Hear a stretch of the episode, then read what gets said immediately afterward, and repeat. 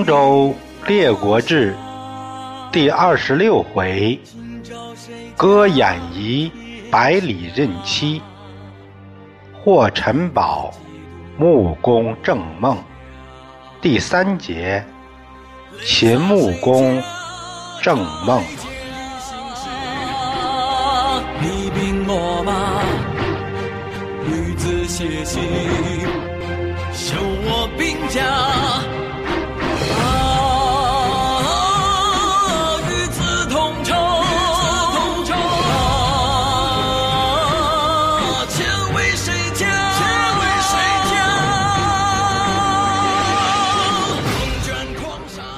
上回说到秦穆公一举收复诸戎，大业又向前迈了一大步。他论功行赏，封赏这些群臣，有功的大臣，大排宴宴，结果喝得大醉，第二天起不来了，叫也叫不醒了。这下可把宫里人吓坏了，赶紧通知重要的臣僚，这不出事了吗？公子嬴也来了，他把太医也叫来了。太医把脉息正常，就是闭着眼睛不醒。太医说啊，这是有鬼上身了，自己能力有限，就往上面推了。他说让那个内史廖来祈祷一下吧，让他来解决吧。内史廖来了一看，他说啊，这是失觉，失觉必然有异梦。哎，不用管，慢慢他自己就过来了，不要打扰，祈祷没用。什么叫失觉呀？失觉啊，昏迷不醒，休克状态。我估计这秦穆公就是酒精中毒，酒喝多了。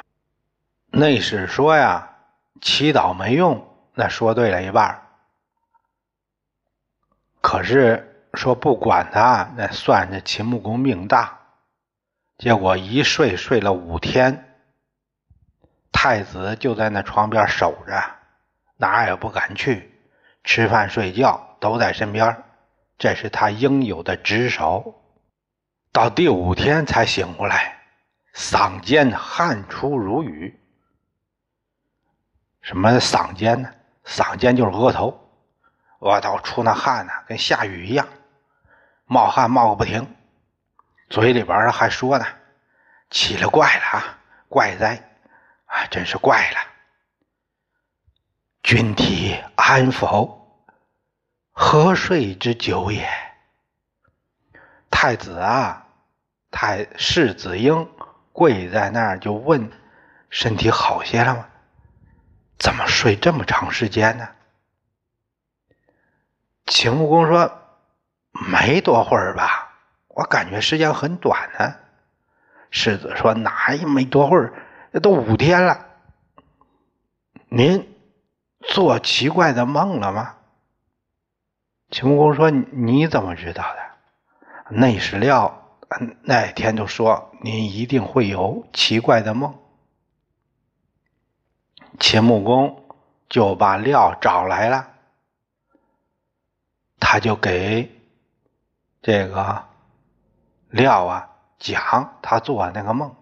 寡人今梦一妇人，装束宛如妃嫔，容貌端好，肌如冰雪，手握天符，言奉上帝之命来召寡人，寡人从之。忽若身在云中，飘渺无际，至于宫阙，丹青秉幻，玉阶9尺，上悬珠帘。妇人引寡人拜于阶下，须臾帘卷，见殿上黄金围柱，碧衣锦绣，金光夺目，有往者冕旒滑滚，凭玉姬上座，左右侍立，威仪甚盛，王者传命，赐利。有如内侍者，以碧玉甲赐寡人酒，甘香无比。与王者又以一简受左右，即闻堂上大声呼寡人名，曰：任好听旨，耳平尽乱。如是者在，妇人遂叫寡人拜谢，复引出宫阙。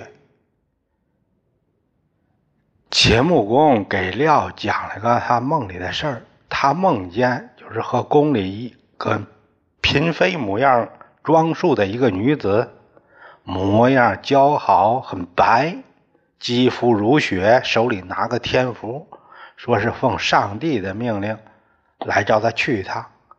啊，他说我就跟他去了，好像就到了天界啊，身在这个云中一样，缥缈无际。眼前呢出现了一个宫殿，那个宫殿呢，流光溢彩，那些画都非常漂亮，玉阶9尺，上面还有珠帘。那妇人呢就领着我来到这个阶下边，让我给跪拜。没多会儿帘子卷起来了，原来是座金殿，那柱子都是黄金做的，相当豪华，金光夺目。有个王者就在那边，就在那个上面坐着呢，在玉基啊玉石的那个基案后面坐着呢，两边都有那个仪仗啊，侍立着，左右都有侍立的人。这个王者说：“赐利，赐利啊！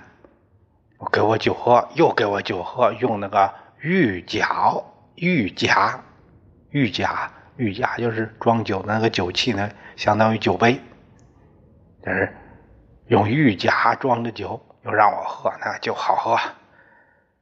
然后呢，这个王者又搞了一个简，给那个左右了，给旁边，然后我就听到堂上有人念，喊着我名，他说：“任好听旨，耳平尽乱。”这样说了有2遍，然后就带着我出来了。我就问那个妇人，我说：“您是谁呀？”他说：“他叫宝夫人，住在太白山的西路。就这1-2年内，她的丈夫叶君要从南阳过来和她相会，并且说，他说要是我能给她立个祠，她就能让我称霸，传名万世。”我后来就问他说：“这个晋出什么事儿了？”他说：“这是天机，不能说。”就这时候，就听到鸡又叫了，那声音跟打雷一样响，就把我给整醒了。你说这个梦好吗？晋侯方宠骊姬叔太子，保无乱乎？天命姬君，君之福也。廖说：“那晋侯宠骊姬，和太子关系越来越疏远，难说不出乱呢。看来啊，这是天命在君呢。您有福气了。那宝夫人是谁呀？何为者？那谁呀？那个宝夫人呢？”廖说：“我这个事儿我真听说过。先君这个文公时期有个陈仓人，他从那个土里挖出来个怪物，这个怪物像个肉球，黄白色道，短尾巴，有很多条腿，嘴呀很厉害。陈仓人呢就打算把它献给文公，在半道上遇到2个小童子，这俩小童子一看到这个肉球，他乐了，就指着这个肉球说：“哎呀，你这个家伙专门对付死人，你今天怎么让活人给捉住了？”陈仓人呢也不认识这个肉球，他一听这个意思，那这小童子认识呗，他就问这小童子：“哎，这是什么呀？”他说啊，这个叫胃。哪个胃啊？就是刺猬那个胃。这个叫胃，总是爱在地底下专门吃死人的大脑。这样呢，他汇集了很多精气，导致他呢会变化。这你捉住他要小心，他指不定变个什么，他跑了，你要抓住了。这胃一听有人接他老底儿，他恼了，他也开口说话了。他说啊，你认为我不认识你们两个啊？你们两个是两个鸡精，一雄一雌，得雌者称霸，得雄者称王。陈仓人一听就顾不上要这个位了，就去追这两个小童子，结果这俩童子呢化成野鸡飞走了。陈仓人再回来找那个胃也没找着，算什么也没捞着。他就把这个事儿讲给文公听，文公呢就让内府管档案的把这个事儿记录下来了，就存在内府了。我现在不内史吗？我还管这个档案，所以我知道这个事儿。再有陈仓山正好在太白山那个西边，您到那儿再打一次猎，再验证一下，那就不行了吗？秦穆公先让内府调出档案，结果一看还真有这段记录。他又让廖把自己的梦做了记录整理，然后存档。第二天穆公上朝，能正常上班了。接着就驾着车猎于太白山。太白山是哪儿啊？现在的宝鸡市眉县。他顺着太白山向西就是陈仓山，在那儿张网，结果网住了一只野鸡。这野鸡啊光彩照人，但没多大会儿就化成了一只石鸡，色光不减。猎者呢就把这个石鸡献给了穆公。内史料他说，这不是，这就是所谓那个宝夫人呢，得此者霸。难道这就是有征兆啦？主公赶紧建个祠吧，必然有福。穆公相当高兴，就把这个石鸡用兰花给它泡水，给它洗个澡，用锦衣给它罩起来，用那个玉柜装着，命人动工建祠。建哪儿？就建在陈仓山上面。这个祠就叫宝夫人祠，把陈仓山改名为宝鸡山，定期来祭祀，一年2次，春秋各1次。每次祭祀的时候都会在山上能听到鸡叫，3里以外都能听到。过了1-2年，有一天红光数丈，雷声阵阵。怎么了？原来就是那个叶军来相会了。这叶军是谁呀？叶军就是那个熊的野鸡。他常住在南阳。后来就是400年后，汉光武帝出生在南阳，恢复了汉朝。他就是那个得雄者王这个灵验了。我们现在的人听啊，这都是迷信，装神弄鬼儿。这个秦呢，还爱搞这一套。原先那个东周列国志，那神鬼的事儿更多。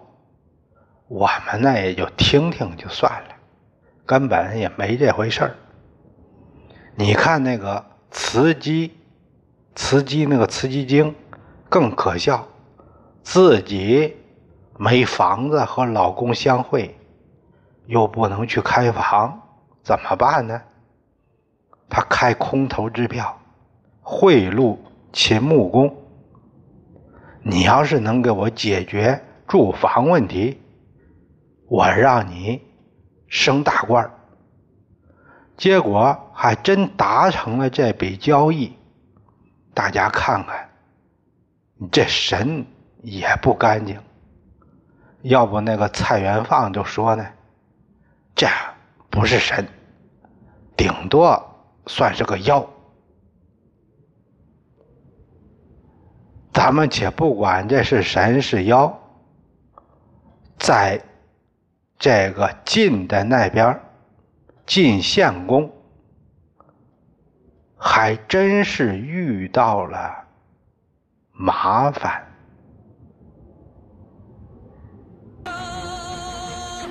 奇观长风景，歌铁马，韶华易逝，落尽多少残花。且问苍生，谁能一统天下？血染万里黄沙，今朝谁家天下？醉看几度落霞，泪洒谁家铠甲？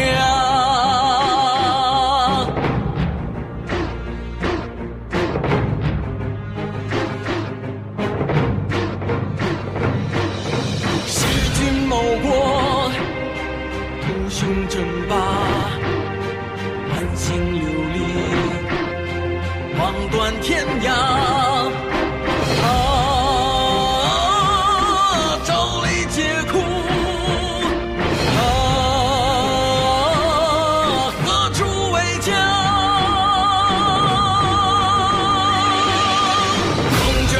傻逼！